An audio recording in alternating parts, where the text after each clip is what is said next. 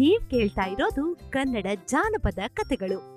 ಇದನ್ನು ಪ್ರಸ್ತುತಿಸುತ್ತಿರುವುದು ಸೋಚ್ ಕ್ಯಾಸ್ಟ್ ಇದು ನಿಮಗೆ ಮನೋರಂಜನೆ ನೀಡುವುದಲ್ಲದೆ ಒಳ್ಳೆಯ ಕಲಿಕೆಯನ್ನು ನೀಡುತ್ತದೆ. ಗಾದೆ ಕಥೆಗಳನ್ನು ನೀವು ಕನ್ನಡ, ಹಿಂದಿ, ಪಂಜಾಬಿ, ಮರಾಠಿ ಹಾಗೂ ಬೆಂಗಾಲಿ ಭಾಷೆಗಳಲ್ಲಿ ಕೇಳಿ ಮತ್ತು ಫಾಲೋ ಮಾಡಿ ಕೇವಲ ಸೋಚ್ ಕ್ಯಾಸ್ಟ್ನಲ್ಲಿ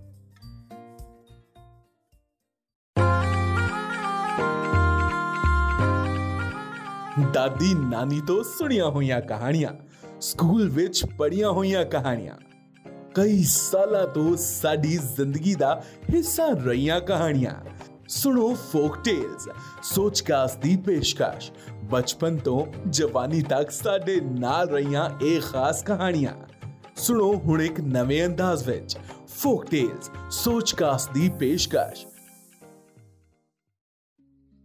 ਡੱਬਾ ਖਰਗੋਸ਼ ਉਸ ਦਿਨ ਸ਼ਰਾਰਤੀ ਰੋ ਵਿੱਚ ਸੀ। ਉਹ ਸਤਰੰਗੀ ਤਿਤਲੀ ਨੂੰ ਫੜਨ ਦੀ ਕੋਸ਼ਿਸ਼ ਕਰ ਰਿਹਾ ਸੀ। ਕਾਂ ਨੇ ਆਖਿਆ, ਡੱਬੇ ਖਰਗੋਸ਼, ਤੂੰ ਸਾਨੂੰ ਲਤਾੜ ਰਿਹਾ ਹੈ ਪੌਦਿਆਂ ਨੇ ਆਖਿਆ, ਤੂੰ ਸਾਡੀਆਂ ਟਾਣੀਆਂ ਭੰਨ ਰਿਹਾ ਹੈ ਡੱਬੇ ਖਰਗੋਸ਼ ਨੂੰ ਕੋਈ ਪਰਵਾਹ ਨਹੀਂ ਸੀ। ਉਹ ਹਰ ਹੀਲੇ ਤਿਤਲੀ ਨੂੰ ਫੜਨਾ ਚਾਹੁੰਦਾ ਸੀ। ਤਿਤਲੀ ਉੱਡ ਕੇ ਕਦੇ ਇੱਕ ਝਾੜੀ ਤੇ ਜਾ ਬੈਠਦੀ ਸੀ ਤੇ ਕਦੇ ਦੂਜੀ ਉੱਤੇ। ਪਰ ਡੱਬਾ ਖਰਗੋਸ਼ ਉਸ ਨੂੰ ਚੈਨ ਨਹੀਂ ਸੀ ਲੈਣ ਦੇ ਰਿਹਾ। ਤਿਤਲੀ ਵੀ ਵਾਰ-ਵਾਰ ਆਪਣੇ ਆਪ ਨੂੰ ਬਚਾਉਂਦੀ ਹੋਈ ਹਫ ਗਈ ਸੀ। ਉਹ ਸਾਹੋ ਸਾਹ ਹੋਈ ਬੋਲੀ, ਡੱਬੇ ਵੀਰੇ, ਤੂੰ ਮੇਰੇ ਪਿੱਛੇ ਕਿਉਂ ਪਿਆ ਹੈ ਮੈਂ ਤਾਂ ਬਹੁਤ ਨਿੱਕੀ ਆ। ਤੂੰ ਮੈਨੂੰ ਵੇਖ ਤਾਂ ਸਕਦਾ ਹੈ ਨਾ? ਉਹ ਤੂੰ ਇੰਨੀ ਨਿੱਕੀ ਵੀ ਨਹੀਂ ਕਿ ਮੈਂ ਤੈਨੂੰ ਵੇਖ ਨਾ ਸਕਾਂ, ਖਰਗੋਸ਼ ਬੋਲਿਆ। ਤਿਤਲੀ ਨੇ ਲੰਮਾ ਸਾਹ ਭਰਿਆ। ਮੈਂ ਤਾਂ ਤੇਥੋਂ ਬਹੁਤ ਕਮਜ਼ੋਰ ਆ ਫਿਰ ਤੂੰ ਮੈਨੂੰ ਤੰਗ ਕਿਉਂ ਕਰ ਰਿਹਾ ਹੈ ਬਸ ਤੈਨੂੰ ਵੇਖ ਕੇ ਖਿਜਾ ਰਹੀ ਹੈ। ਤੈਨੂੰ ਤਾਂ ਹਵਾ ਵੀ ਜਿੱਧਰ ਮਰਜ਼ੀ ਉਡਾ ਕੇ ਲੈ ਜਾਵੇ ਖਰਗੋਸ਼ ਨੇ ਕਿਹਾ। ਫਜ਼ੂਲ ਤਾਂ ਕੁਝ ਵੀ ਨਹੀਂ ਹੁੰਦਾ। ਹਰ ਇੱਕ ਜੀਵ ਦੀ ਆਪਣੀ ਲੋੜ ਹੈ ਆਪਣਾ ਕੰਮ ਹੈ। ਨਿੱਕੇ ਤੋਂ ਨਿੱਕੇ ਜੀਵ ਦੀ ਆਪਣੀ ਸ਼ਕਤੀ ਹੈ। ਤਿਤਲੀ ਕਹਿਣ ਲੱਗੀ। ਸ਼ਕਤੀ? ਡੱਬਾ ਖਰਗੋਸ਼ ਹੱਸਣ ਲੱਗਾ। ਪਰ ਮੈਨੂੰ ਤੇਰੇ ਵਿੱਚ ਤਾਂ ਇਹੋ ਜਿਹੀ ਕੋਈ ਸ਼ਕਤੀ ਨਹੀਂ ਦਿਸਦੀ। ਕੀ ਪਤਾ? ਤਿਤਲੀ ਨੇ ਕਿਹਾ, ਜੇ ਇਹ ਗੱਲ ਹੈ ਤਾਂ ਹੋ ਜਾਏ ਇੱਕ ਮੁਕਾਬਲਾ। ਆਪਾਂ ਸਾਡੇ ਘੁਰਨਿਆਂ ਤੱਕ ਜਾਵਾਂਗੇ। ਵੇਖਦੇ ਹਾਂ ਕਿ ਉੱਥੋਂ ਪਹਿਲਾਂ ਕੌਣ ਪਹੁੰਚਦਾ ਏ। ਖਰਗੋਸ਼ ਹੰਕਾਰ ਵਿੱਚ ਬੋਲਿਆ, ਬਸ ਫੇਰ ਕੀ ਸੀ? ਦੋਹਾਂ ਦਾ ਮੁਕਾਬਲਾ ਸ਼ੁਰੂ ਹੋ ਗਿਆ। ਡੱਬਾ ਖਰਗੋਸ਼ ਪਲਛਿਣ ਵਿੱਚ ਹੀ ਟਪੂਸੀਆਂ ਮਾਰਦਾ ਨਜ਼ਰਾਂ ਤੋਂ ਓਲੇ ਹੋ ਗਿਆ। ਤਿਤਲੀ ਆਪਣੇ ਸਤਰੰਗੇ ਪਰਾਂ ਨੂੰ ਹਿਲਾਉਂਦੀ ਹੋਈ ਉਸ ਦੇ ਪਿੱਛੇ ਪਿੱਛੇ ਉੱਡ ਪਈ। ਉਹ ਬਹੁਤ ਦੇਰ ਤੱਕ ਉੜਦੀ ਰਹੀ। ਅੱਗੇ ਪਹੁੰਚੀ ਤਾਂ ਉਸ ਨੂੰ ਝੀਲ ਦੇ ਕਿਨਾਰੇ ਡੱਬਾ ਖਰਗੋਸ਼ ਨਿੰਮੋ ਚੂਣਾ ਹੋਇਆ ਬੈਠਾ ਦਿਸ ਪਿਆ। ਤੂੰ ਖਲੋ ਕਿਉਂ ਗਿਆ ਏ? ਤਿਤਲੀ ਨੇ ਡੱਬੇ ਖਰਗੋਸ਼ ਨੂੰ ਆਖਿਆ।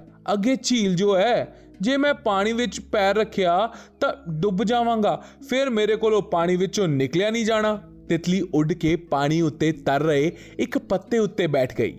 ਵੇਖ, ਝੀਲ ਮੈਨੂੰ ਕੁਝ ਨਹੀਂ ਕਹਿ ਰਹੀ। ਡੱਬਾ ਖਰਗੋਸ਼ ਚੁੱਪ ਰਿਹਾ।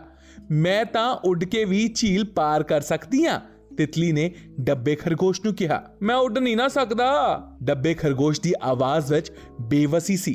ਕੋਈ ਗੱਲ ਨਹੀਂ, ਤੂੰ ਉੱਪਰੋਂ ਘੁੰਮ ਕੇ ਝੀਲ ਦੇ ਅਗਲੇ ਪਾਸੇ ਪਹੁੰਚ। ਉੱਥੇ ਆਪਾਂ ਮੁਕਾਬਲਾ ਫੇਰ ਸ਼ੁਰੂ ਕਰ ਲਵਾਂਗੇ। ਤਿਤਲੀ ਨੇ ਡੱਬੇ ਖਰਗੋਸ਼ ਨੂੰ ਆਪਣਤ ਨਾਲ ਆਖਿਆ। ਡੱਬੇ ਖਰਗੋਸ਼ ਦੇ ਜਾਣ ਪਿੱਛੋਂ ਤਿਤਲੀ ਉੱਡੀ ਤੇ ਝੀਲ ਦੇ ਅਗਲੇ ਪਾਰ ਪਹੁੰਚ ਗਈ। ਡੱਬੇ ਖਰਗੋਸ਼ ਦਾ ਹਾਲੇ ਕਿਧਰੇ ਵੀ ਕੋਈ ਨਾਮੋ ਨਿਸ਼ਾਨ ਨਹੀਂ ਸੀ। ਸਾਹਮਣੇ ਫੁੱਲਾਂ ਦੀ ਵਾਦੀ ਸੀ। ਫੁੱਲਾਂ ਦੀ ਇੱਕ ਵਾਦੀ ਵਿੱਚ ਖਰਗੋਸ਼ ਦੇ ਘੁਰਨੇ ਸਨ। ਉਹ ਕੁਝ ਚਿਰ ਉੱਥੇ ਬੈਠੀ ਰਹੀ ਤੇ ਫਿਰ ਫੁੱਲਾਂ ਵੱਲ ਉੱਡ ਪਈ। ਉਹ ਕਦੇ ਇੱਕ ਫੁੱਲ ਕੋਲ ਜਾਂਦੀ ਤੇ ਕਦੇ ਦੂਜੇ ਫੁੱਲ ਕੋਲ। ਇੱਕ ਘੁਰਨੇ ਕੋਲ ਬੈਠਾ ਇੱਕ ਬੁੱਢਾ ਖਰਗੋਸ਼ ਚੁੱਪਚਾਪ ਤਿਤਲੀ ਨੂੰ ਵੇਖਦਾ ਰਿਹਾ। ਤਿਤਲੀ ਉਹਦੇ ਨੇੜੇ ਆਈ ਤਾਂ ਉਹ ਮੁਸਕਰਾਇਆ। ਸਤਰੰਗੀ ਤਿਤਲੀ ਫੁੱਲ ਉੱਤੇ ਬੈਠ ਗਈ। ਬਾਬਾ ਖਰਗੋਸ਼, ਇੱਥੇ ਤਾਂ ਬਹੁਤ ਸੋਹਣੇ ਸੋਹਣੇ ਫੁੱਲ ਨੇ। ਹਾਂ, ਬਹੁਤ ਸੋਹਣੇ ਸੋਹਣੇ ਨੇ। ਬਿਲਕੁਲ ਤੇਰੇ ਸਤਰੰਗੇ ਪਰਾਂ ਵਰਗੇ। ਬੁੱਢਾ ਖਰਗੋਸ਼ ਹੱਸਿਆ।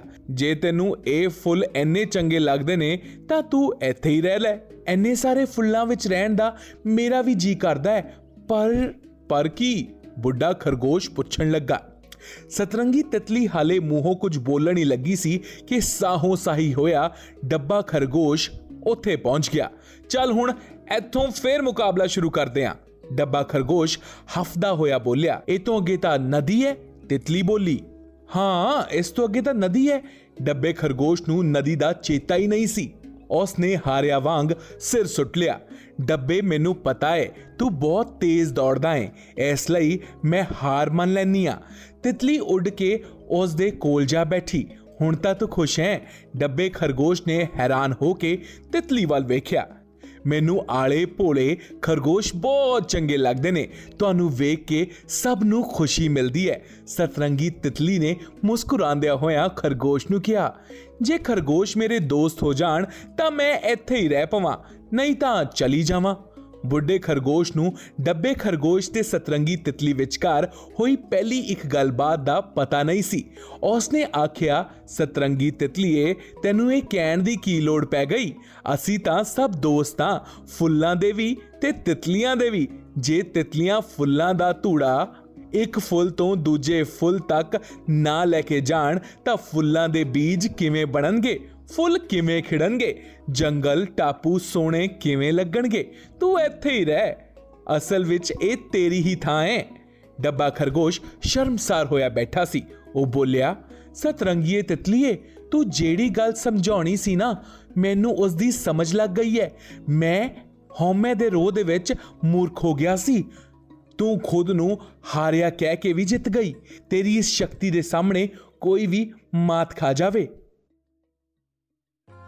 ਸੁਣੋ ਇੱਕ ਨਵੀਂ ਕਹਾਣੀ ਹਰ ਰੋਜ਼ ਫੋਕ ਟੇਲਸ ਸੋਚਕਾਸਟ ਦੀ ਪੇਸ਼ਕਸ਼।